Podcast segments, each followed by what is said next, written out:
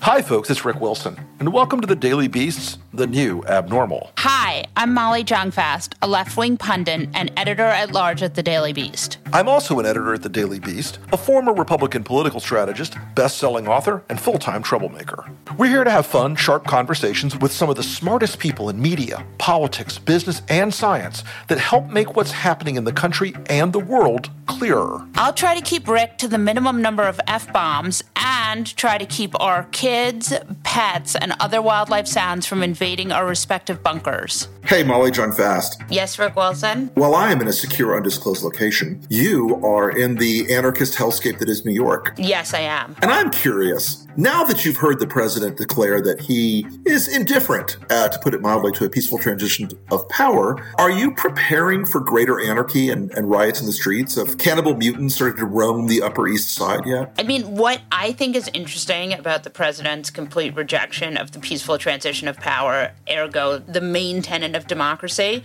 is that uh, in New York, I don't think there's a single. I mean, there certainly are some people who want Trump to be president, but it's a pretty small, ever shrinking minority. I think that what you saw yesterday was, you know, saying the quiet part loud. And I've talked to a lot of people yesterday who were freaked out both at the Barton Gellman article in the Atlantic, and, and look, rightly so. They're not. He's not wrong in any way. But except he is wrong about some electorate. Let's let's look back on that in a second. Yeah. And there was all this moment of like outrage and sadness. Like, oh, there he goes. He's going to defeat us. He's just he doesn't care about the rules. He always breaks all the rules. And I think the correct response to this is defiance. I think the correct response to this is is not to, to roll over and, and and to try to shame anybody and say, "Oh, this is awful." It's to say, "Hey, you know, thanks for telling us what you want to do. Yeah. Thanks for being honest with us for once. You've always liked and admired the strongmen figures, the Maduros and the Castros and the Putins and the Erdogans and the Orbans and the and the other fashionably clad mid 20th century European dictatorships. Thanks for being honest about it. And also, fuck you." We're coming to vote you out of office and humiliate you. I would like to read a tweet, which I think is absolutely like the most important thing when we talk about this. And it's from very left leaning journalists, but it, it says, I think you'll absolutely agree with this. Lots of polling shows that Democrats are less likely to vote if they believe Trump is going to steal the election. Trump's people have no doubt seen that polling too, which might be motivating Trump to be so honest about stealing the election, a win win, so to speak. The more he can get the media and Democratic leaders to talk about his willingness to steal the election, the less likely it becomes that he has to steal it to win. Awfully clever if intentional. I doubt it's intentional, but I think that's worth talking about. That's from Ryan Grim at The Intercept. Look, I, I, think that Trump, the, the play with the post office, the attack on mail-in voting, the attack on the validity of the election counting process, and the fact that in 11 separate states so far that we've identified, Donald Trump has people either uh, engaged in lawsuits to invalidate mail-in voting, lawsuits to invalidate the counting methodologies, lawsuits to demand 100% signature checks. They're doing this all over the country. But here's the thing. These things will still only play at the margins if there is a massive voter turnout on right. November 3rd. These are still only marginal plays. And I said this a long time ago that both voter suppression and voter fraud in big elections are marginal factors. You know, voter fraud is actually really hard to pull off in an era where we have these things called computers. I don't know if you've heard of them. No, tell me more. but here's a bigger point. The psychology of Donald Trump and his people is to cause maximum chaos, maximum dissension, maximum fear, a maximum sense of helplessness and a lack of agency. Well, folks, you all have fucking agency. This guy is a reckless, day trading gambler who is hoping people will be afraid to go out and vote because the boogaloos will be there. Or people will be afraid to go out and vote because you know, his little green men from DHS and, and DOJ will be there. This is a guy who will do every fucking shenanigan in the book. You have to be as hard as he is. You have to be as tough as he is. You have to be ready to go out there and wait in line all fucking day. You have to bring a raincoat. You have to bring bottled water. You have to bring a jar to piss in. Oh, see, I knew we were going there. That's disturbing. But go on. You know, never mind. I, I, I was going to speculate on a future porn movie title that may pique Donald Trump's interest, but I'm not going to. Oh, that's very classy of you. Thank and now you're all thinking about it. Thank you. pissed um, off and pissed but, on the election day 2020 Donald Trump story. But I think that's right. I think Trump is also low key shopping. I mean, I always think with Trump, and Mary Trump said this best Trump will do what he can get away with all the time. All the time, he will do whatever he can. Whatever he can scam, he will scam. Whatever he can play, he will play. Exactly. That's why I think what's so interesting is Republicans, Rob Portman, Liz Cheney, Mitt Romney, and there was one other Republican who so far has come out and said they're not going to let him do that. That needs to happen. That needs to happen. I'm not saying it will, but that needs to happen. The problem is most of them tweeted elliptical Bible verses or said, Marco, what tweet are you referring to? I haven't seen any. What is Twitter? Uh, uh, d- does one tweet or what? I don't understand. Oh, what, is this something on that social media web thing? I'll have to check my AOL. You know, they act like they've never fucking heard of it. And they know this is the primary vector of all his communications, but do not expect heroes from the Republican Party, even the ones who said yesterday, you know, I, this is unacceptable. And Mitch McConnell, who tweets his, his sort of Zen koan of a tweet. The winner of the election will be the elected winner, whatever the fuck it was he said. All those things, you cannot expect heroism from any of them because they are silent. They know what's going on. Marco Rubio and Rick Scott both know that right now in the state of Florida, there are consultants whom they know very, very well in Tallahassee, Florida, who are working with Ron DeSantis and the governor's office to fuck the state uh, over by uh, replacing this slate of electors with pro Trump electors if this thing goes wrong. Oh, really? They both know who these people are. So Florida can do that, but Pennsylvania can't. There are certain states that can't. Right. Florida, here's the thing. They're, these consultants, and, and I'm not going to bust them today because I'm waiting for something more glorious to do both of them. um, they are working as we speak to, to identify a pro-Trump slate of electors. Ron DeSantis, if it's close, will call the legislature into session. They will go there into Tallahassee. They will all vote for it. It's a hundred percent chance that every Republican will vote to replace the electors with a pro-Trump slate of electors. Now, the only solution for this problem is the, the initial predicate. It cannot be close. It right. cannot, Florida be, cannot close. be close. You have to yeah. fucking slaughter them. So if you're a Florida vote, Florida voter within the sound of my voice, and you give a shit about your democracy and the republic, you need to get out there and vote. Do you think there's a safer method of voting in Florida? Look, Florida actually has actually has very good electoral systems overall. Now, I believe in Florida the the problem this year will be that a lot of counties and it's partly a response to COVID, and it's partly a response to the fact that COVID has, has cut the legs out from underneath the people who volunteer to do poll watching. They they tend to be older, so you can't do that with COVID in the mix there is a 100% chance in Florida the vote will be counted on election night. We, we will know on election night the winner of the Florida vote. We pre-count early and absentee voting in Florida. Okay. We pre-count it. Right now, Joe Biden is doing very, very well in the absentee and early count in Florida. Ballots drop on Friday in Florida. Early voting and absentee are looking good for Biden in Florida, but but election day will be a lot of uh, will tend to be more Republican. We, have seen this pattern in the past. What I want to point out though is the fuckery that all these senators know is happening in their states. Have you heard a single one of them say a goddamn word about it? No, no, you have not. You know why? Because they understand that if they say a word against Trump, no matter how illegal, unconstitutional, unsmall d democratic their actions are, they don't care. They are right. sold out to this guy on a fundamental basis. I mean, as always, you know, Mitt Romney goes up and down with the rest of America because one day he says he's going to vote to allow the, the, the nominee to come to the floor or to the committee. The next day he comes out and says, this is the only one yesterday who said the president's words were unacceptable and un-American, whatever it was he said. And yeah. you will not find that in people who are now willing co-conspirators with Donald Trump in these states to make sure that there's a contingency plan to replace the electors with pro-Trump electors if the, if the things go wrong on election day. It is disgusting. The only way our democracy is going to survive is if every Democrat goes out there and fucking votes. That is correct. And I, I also want to say this, Molly, because it's important. If you are a sworn federal law enforcement officer,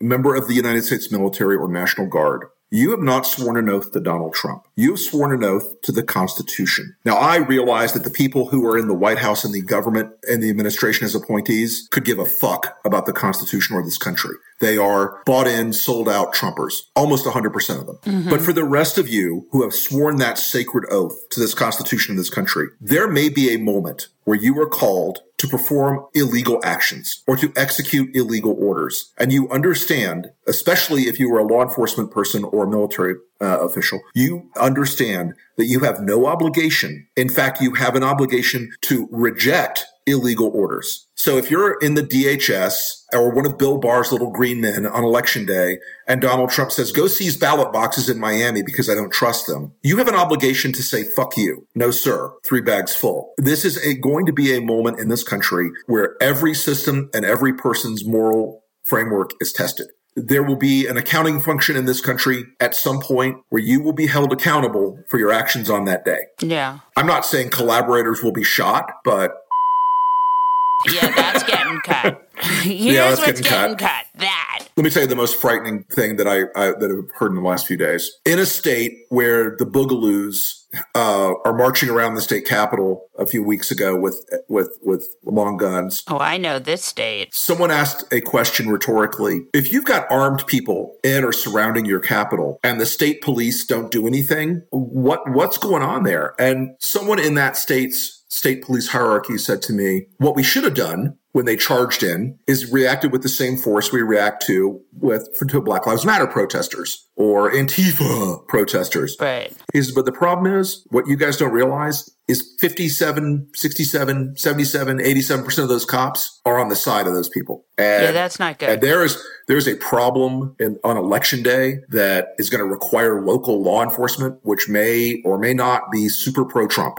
Yeah. Uh, it, there's a, there's a horrifying possibility that a lot of these people will have a political agenda in their law enforcement role. Let's put it that way. And they have this whole time. Sure. And, and of course, they frame the choice. Well, you're either with the cops or you're with the murdering Black Lives Matter protesters who are cop killers, every single one. Right. Which is, of course, not true. Yeah, of course not. But everyone needs to anticipate the badness of this, uh, of that possibility. I'm full of just, I'm just full of joy today. Let's do a minute here on QAnon. You know about QAnon? I am aware of QAnon. An enormous conspiracy that has uh, radicalized people with the idea that there are child sex trafficking and eating in the Democratic Party. Is that fair? I believe that they have a uh, belief that there is a uh, cannibalistic uh, child sex predator ring that dominates the Democratic Party today.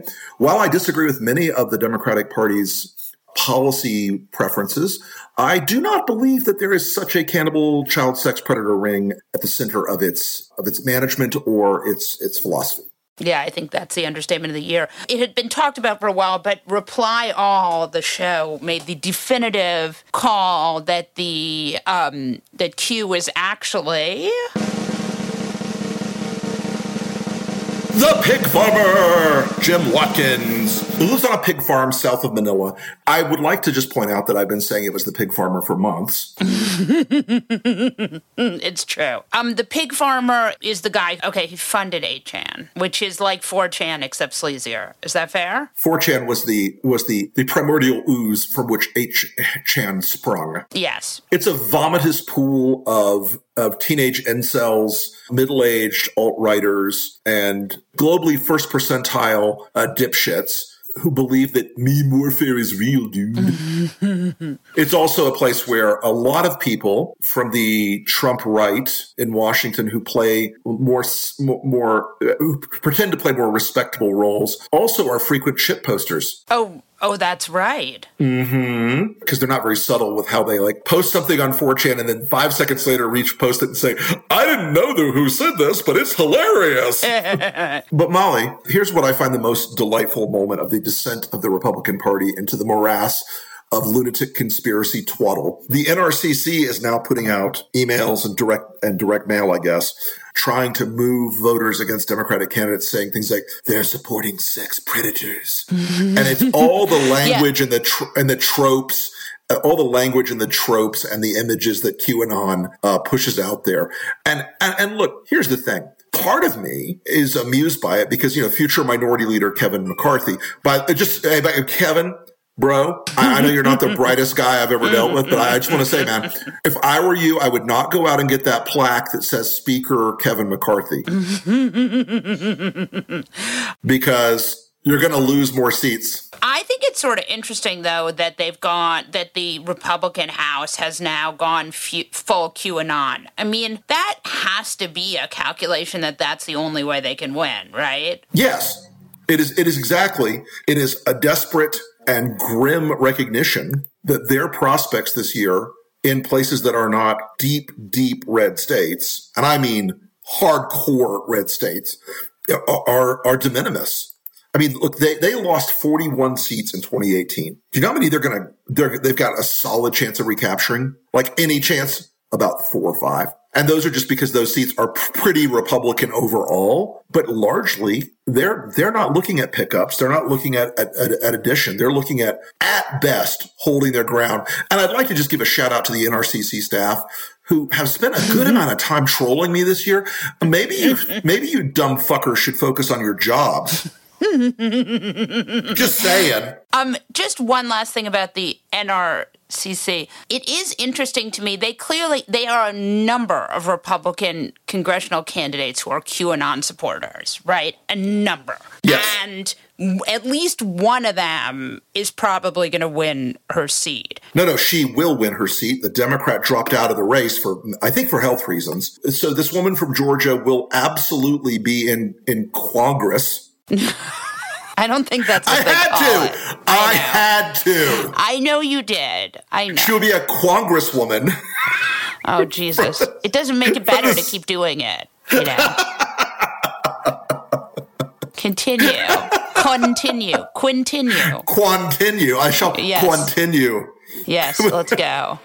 Jesus Christ.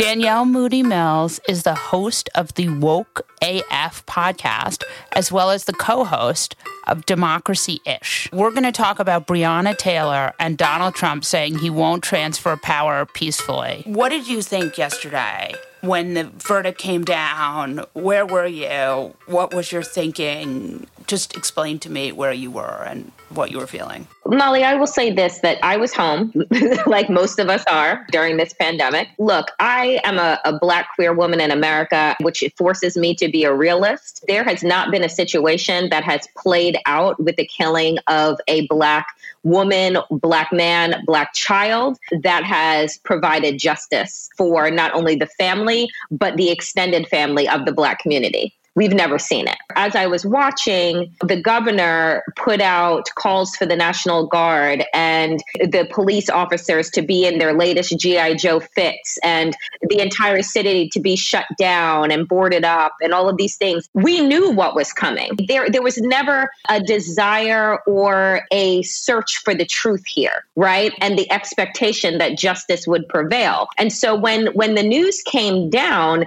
it what was so disgusting and disturbing to me is that as I understood what wanton endangerment meant, what the class D, what the classification meant, right? that Brett Hankison was never being charged with homicide. He was never being charged with the murder of Breonna Taylor, which the medical examiners defined as the cause of her death he was being charged with not having the right aim, with endangering her neighbors or the wall or the air. And so the very fact that we continue to have to scream into a black void that Black Lives Matter, this entire case and the charges are indicative of the fact that our lives don't matter. Do you understand that they did not even mention her name? As the judge was reading out the charges, and apparently the other two, Myles Cosgrove and, and Jonathan Mattingly, are just completely exempt from responsibility. The other two officers that were involved in this brazen attack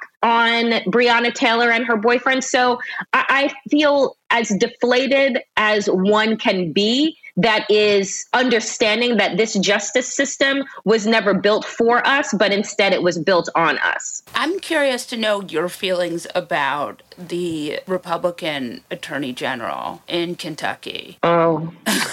Sorry. Because that speech, oh. I was like, whoa, whoa, whoa, whoa. it's like I was brought up in a way where if you have nothing good to say, you say nothing.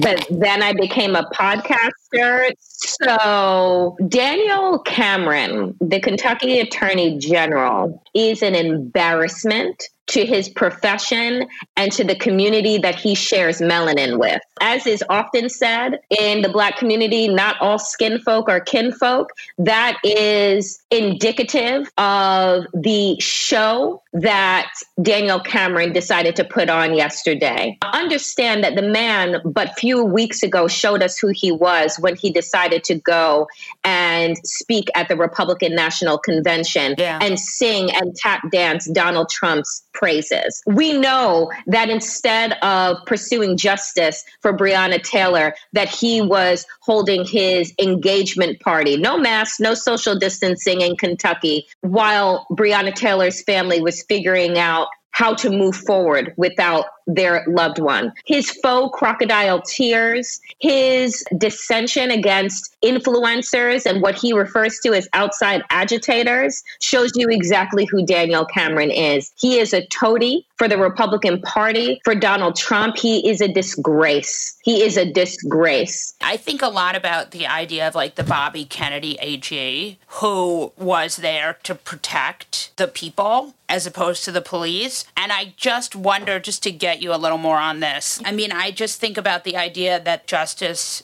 on the side of black women? I don't know what getting justice on the side of black women looks like, right? You know, Malcolm X told us way back when that the most disrespected person in the United States is the black woman, right? The most unprotected person, he said, in the United States is the black woman. And we see it time and time again. It's why there are campaigns called Say Her Name, right? Because we, we're not, we're invisibilized in this country. When we look and say, like, what about those good attorney generals? We have to understand that they are lockstep with the police. They work for them, they work with them, right? The entire system is broken, and we keep looking at a system that has been shattered. As many people say, the system isn't shattered the system is working exactly how the system was designed to work. I mean, the thing that I'm the most shocked by continual erasure, erasure of black women. And I mean, as a listener, what can people do to hold space for black women? Because this is going to be a long journey. No, no, no. I'm often asked what white allies can do, what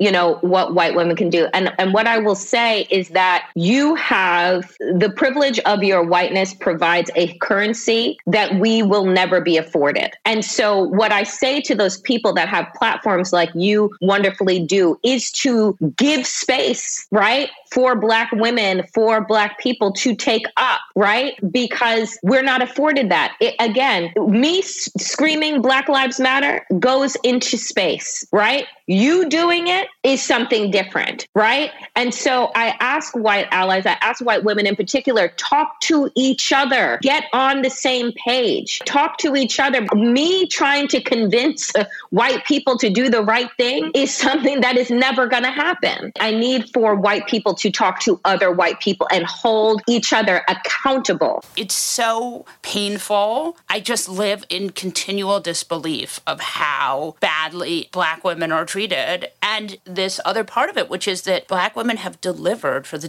Democratic Party again and again and again. I mean, I can't imagine how enraging that must be to you. While I was watching all of these barricades being put up in Kentucky, right? While you watch all of this happening, I'm saying to myself, how much does this country expect black people to swallow? How much else do you want from us? You want to be able to kill us with impunity. You want to gun down our people in the street like they did to Mike Brown and Ferguson and allow our bodies to rot on the pavement in front of our family and friends for four hours. And then you expect us what? To wait for justice that we know is not going to come and then berate us when buildings are set on fire because you care more about property than you do the value of human life? You want to make sure that these buildings in Kentucky are safe, but you could give a damn about the people, the black people of Kentucky. And then we're looked at as being uncivilized. We're looked at as being these agitators, as being these anarchists, as being these looters. And I don't know another community that has looted more than white folks. You can't point someplace else and tell me that there is another culture, another space that has created so much violence. But we're the ones that are looked at in this way after being treated consistently and persistently like trash. I think, and I could be wrong, that what happened with the Republican Party is they saw the writing on the wall that the population is changing and that soon elections for this Republican Party, you know, this racist population is really scared because they know that the population has completely shifted and that's no longer about to be. I mean, this seems like the last stand of white supremacy. Can you talk a little bit about that? Mm-hmm. I mean, what we have to look at is that every horrible thing that has ever happened on this planet, from slavery to the Holocaust to apartheid to the oppression of peoples around the globe, has all been legal, right? It's all been legal. And so when you create laws and then as a party become imprisoned by those laws that you've created, and you have then allowed those laws to be perverted and manipulated by a lawless group of people, you have to then reconcile with yourself. Is it time to break that? Is it time to recognize that these no longer exist? No, I agree. I mean, it's really, it's really a just a scary, scary, scary time in American life. So there was an article in the Atlantic yesterday which basically said Trump can throw out all the electors, you know, be like, well, the votes may not support him in Michigan, but he can have Trump electors. You know, he can do that in different states actually there there are checks and balances there and that's not actually true in a lot of states. I mean, look, this election isn't about Connecticut. It's not about New York. It's not about California. It's about like five states, right? Pennsylvania, Michigan, Florida, Arizona, Wisconsin, Ohio. Right. And possibly Texas and maybe Georgia. So I do feel like there are Democratic governors in a lot of those states too, which is a sort of buttress. I mean, the good news, I do sort of feel like the decentralization of the elections may save us, but I feel like it could go either way. And it's really very scary. Yeah, I, I think that, look, we need to have a plan B. And this is what Democrats, again, are failing to do because they think that the laws are going to save us. Every time something happens, people are looking for those four Republicans that are going to have a conscience. They've drank the Kool Aid, folks. Like, there is no turning back stop looking for people to be like, oh, this is so wrong. You mean me having all of this power is bad? They're not going to do it. And so I, I feel like folks need to wake up to the fact that Donald Trump is right now having contingency meetings with Republican governors, with Republican electors to figure out how to bypass a Biden election. He owns the Department of Justice, he owns the Supreme Court, he owns the Senate. So again, the machinations of power that we've put in place and have been in place for 240 plus years are working against us. So at some point, we need to work outside of those laws that no longer exist. Before we get into things, we have a fun little treat. There are so many insane things happening in the world right now, and two episodes a week just aren't enough to cover it all. So, the new Abnormal is going to release a limited run series of bonus interviews over the next few weeks for Beast Inside members only. We'll release a new one each Sunday, but listen carefully. Only Beast Inside members will have access to these. So head over to the new abnormal.thedailybeast.com to become a Beast Inside member now. That's newabnormal.thedailybeast.com. Sister Simone Campbell is kind of amazing. She's the executive director of Network as well as a lobbyist for Catholic social justice and leader of Nuns on the Bus. She's also a lawyer. Can you talk to me a little bit about how you became a nun and also how you you the social justice piece and how those th- two things fit together? I grew up in Southern California. I grew up in a low income neighborhood and we had the neighborhood television and kids from the neighborhood would come and watch. Among the things we watched was the news and I saw uh, in the civil rights era kids in Birmingham standing up to Bull Connor. I remember vividly and I was so taken with their courage and their power that I thought as a young person, if they could stand up, I should stand up. Yeah. And then that evolved over time as I grew older. And then I met my religious community, the Sisters of Social Service, who are all about engaging the social issues of our time. And so I went to Catholic school. The teachers in Catholic school always taught us that Jesus wasn't about 2,000 years ago. Jesus was about now and how we embody faith. So that combination, commitment to justice in the civil rights movement, Jesus is alive, my community as engaged in this issue, it just seemed a natural step. So I joined my community after my freshman year of college and been a part of it ever since. Can you talk to me about how you see this election as a person of faith? This election probably is among the most critical that I've experienced in our life, but I think the important piece to see about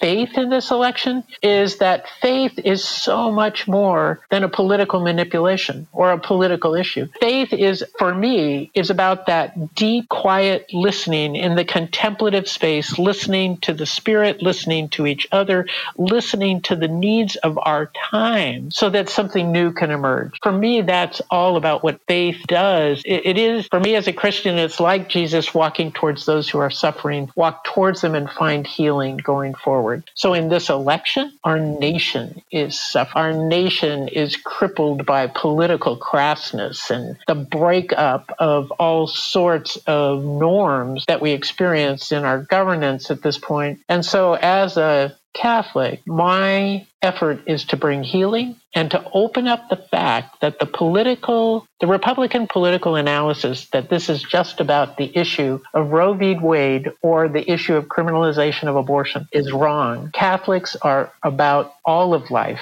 And we follow Pope Francis in ensuring that we care for the unborn, but Pope Francis says equally sacred is our care for the born. So this is a much broader conversation in this political climate. We Catholics need to speak out and become multi issue voters. And so that's what we're trying to ensure happens in this election cycle. What do you think about this idea that Trump has said numerous times that Catholics should vote for him because Biden isn't a good Catholic or God doesn't support Joe Biden? Can you talk to that? Can you believe that the president would say God doesn't support a fellow human being? Right. Well, the thing that's that is abundantly clear, we created based on Pope Francis's teaching, we created a equally sacred scorecard to mark how the two uh, President Trump and former Vice President Biden, how do they compare? And when you look at that scorecard, what you see is it is true that President Trump says he wants to overturn Roe v. Wade. If that's your measure of caring for the unborn, well, that's one way to look at it. So he gets a check there. But he doesn't support health care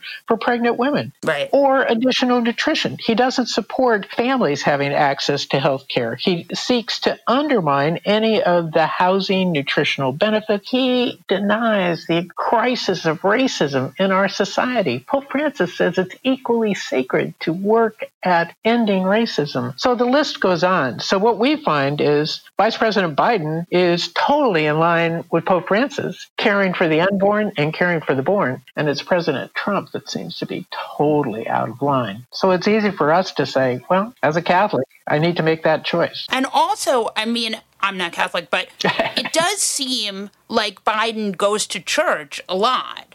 Oh, uh, Vice President Biden goes to church regularly, and he carries a rosary in his pocket, which I have to say is more than I do. Right. But he finds it as an anchor and a comfort. He is a reflective man who cares about fellow human beings. He has empathy, compassion. Having been in a crowd with him a couple of times, you see him drawn to talk to people and how people's faces soften because he doesn't bring anger and division and his self interest. He brings an interest in them. And so for me, that is true, a true faithful response. Right. That is fascinating. I, that's a really interesting point, that idea of um, faith. Why do you think that Republicans feel that they own Catholics and Catholicism, even in spite of the fact that right? Kennedy was a Democrat. Biden is a very passionate Catholic. I mean, I don't know what religion Trump is. thrice married. I mean, I, I, I, I, I, always say I always wished for an atheist president, and I sadly got my wish.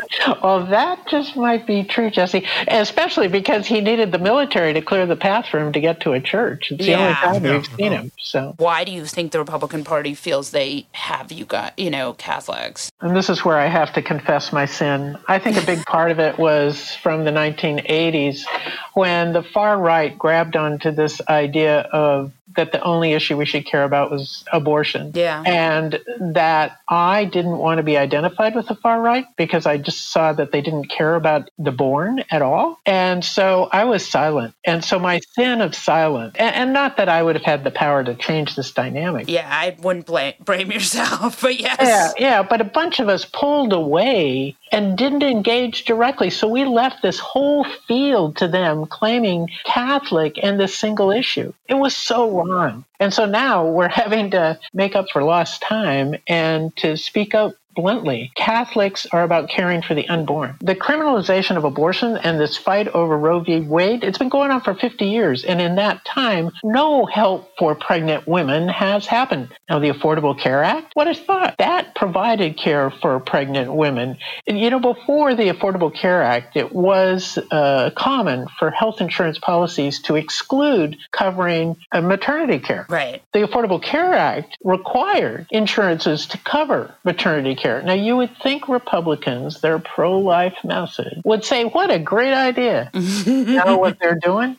Is they're attempting to undermine it completely. So, that to me illustrates how this is about political opportunism, political messaging. It's not really about pro life at all. It's about pro birth. The, the most you could say about it is that it's pro birth are there more nuns? Are there more people like you who see this truth of Trumpism? Oh, I think so. You know, we we've started our virtual nuns on the bus because we can't do a physical nuns on the bus. But we've had um, we started on Wednesday and we've held a couple of town halls, a couple of meetings already. But what's abundantly clear doing it in this virtual world is that people are keenly aware of the lack of leadership and they're waking up to the fact that this is a time where we need to be more engaged in careful analysis of who we're going to vote for. And we see people also practicing at our town halls how they're going to talk to their neighbors about this. So part of our work on Nuns on the Bus is to give people tools of how we talk about this broader frame, being a multi-issue voter, caring for all of life, and then we uh, kind of commission missionaries to spread out in on uh, Zoom, the internet, or if possible with neighbors, or maybe even in a grocery store, properly socially distant, and have a conversation with people about how important this election is and how we have to vote for all of life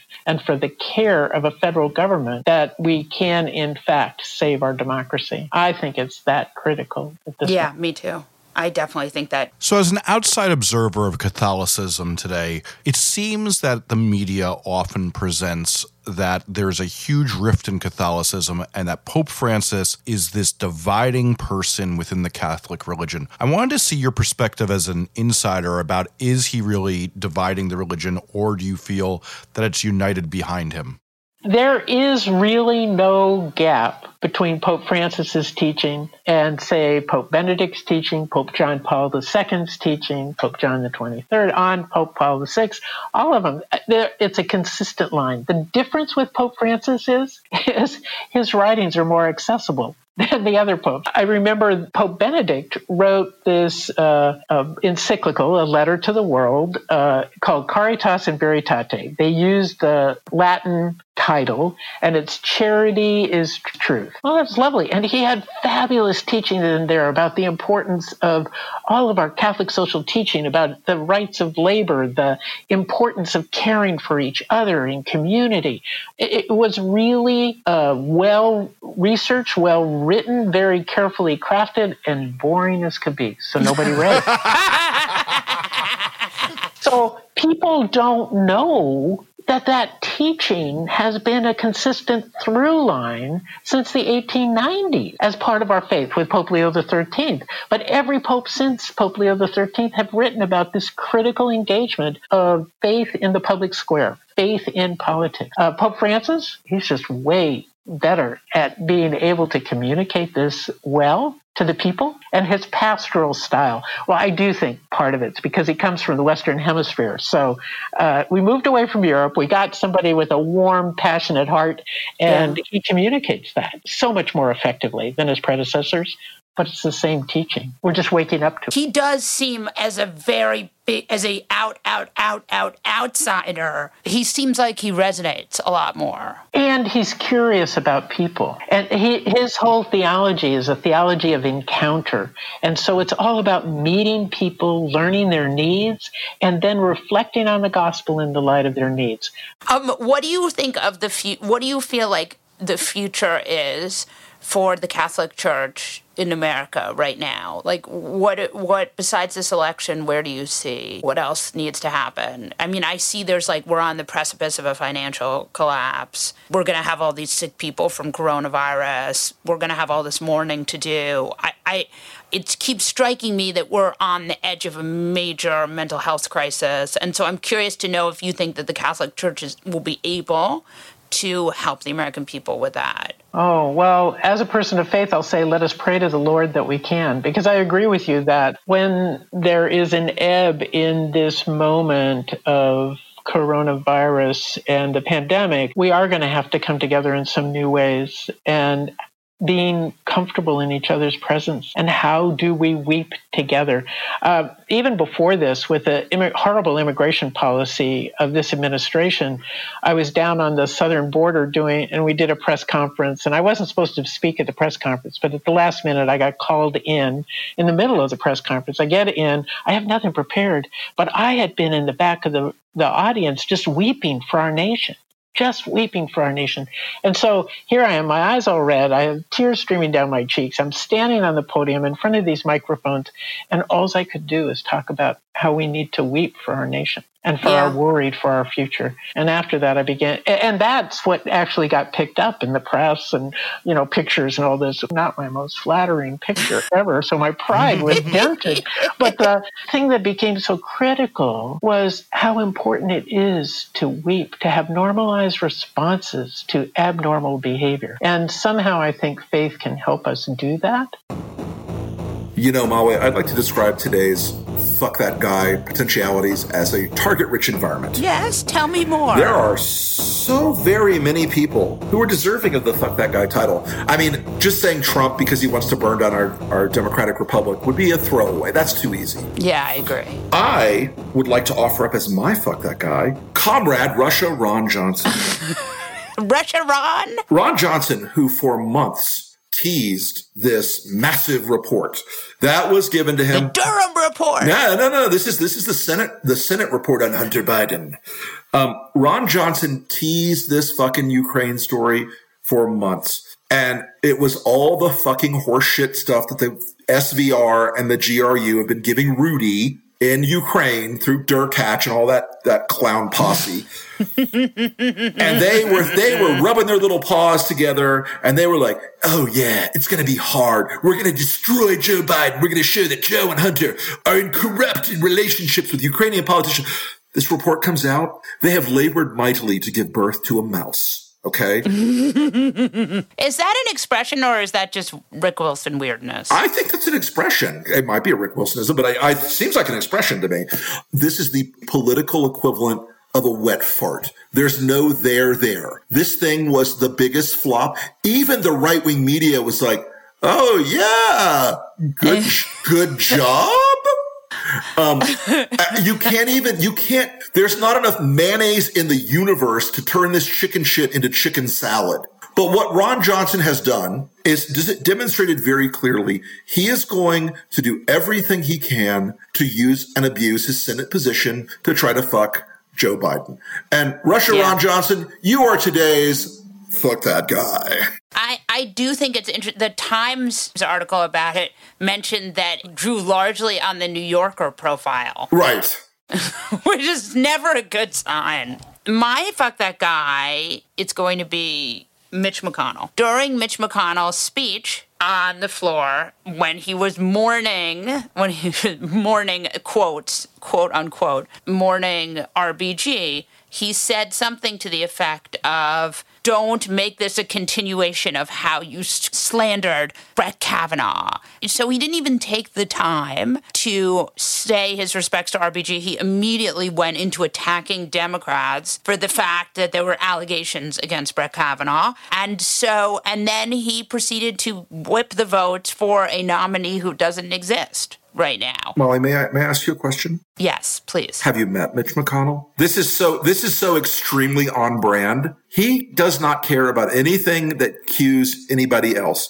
He is not about decency or about propriety or about tradition. He is about and this is this is by the way, I mean this as a compliment. He is the most absolutely focused person on retaining political power you have ever met. He would burn down anything to stay in office and to stay in power. And while people go, that's so unacceptable, how amoral, we can't live. Guess what? That's the world you fucking live in. And that's also what democracy is built on is the idea of the quest for power. I mean, I don't think that's unrealistic to have that. But but a lot of Democrats are, are they, they they they like shake their heads and go, "What just happened? What just?" You know, the little fucking turtle guy came up and slit your throat, and then cut your guts out, and then danced on them, said "fuck you," and walked away. That's what happens, and and it's not it's not pretty. I have one more question for you about Mitch McConnell and this situation. If he fills this seat, he increases the chances of losing his majority. Can you talk about that a little bit? The pro-life, pro-choice split in this country is to some degree regional. Um, it tends to be more pro-life in the southern tier states and in the and to Democrats' disappointment in some of the the northern tier states of Pennsylvania, Ohio, Michigan, Wisconsin. There's a, a, a much larger percentage of the overall voting population tends to be more pro-life. Okay, this year there are Senate races in five or six extremely pro-choice states. Maine, very pro-choice. Colorado, very pro-choice. Alaska, very pro-choice. Arizona, pretty pro-choice, not as much as the others. It, it, does hurt McConnell politically in a lot of these places. Right. And the other thing, and we talked about this before, was that the people who are very jazzed about the pro-life stuff are already Trump's base. Yes, they're already in the pool. They're not. They're not. He doesn't get new voters on the fight for abortion. Yes, correct. Whereas Biden does. And it, I think politically, it could be problematic for the Republicans, especially in states with a younger population like Colorado and Arizona. Dr. Wilson has completed today's lecture. On that note, we'll wrap up this episode of The New Abnormal from the Daily Beast. In future episodes, we'll be talking with smart folks from the Daily Beast and beyond from media, culture, politics, and science who will help us understand what's happening to our country and the world. We hope you'll subscribe to us on your favorite podcast app and share the show on social media. We're just getting started and don't want you to miss an episode. If you'd like to follow us on Twitter, I'm Molly Jong-Fast and he's the Rick Wilson. Thanks so much for listening, and we'll see you again on the next episode.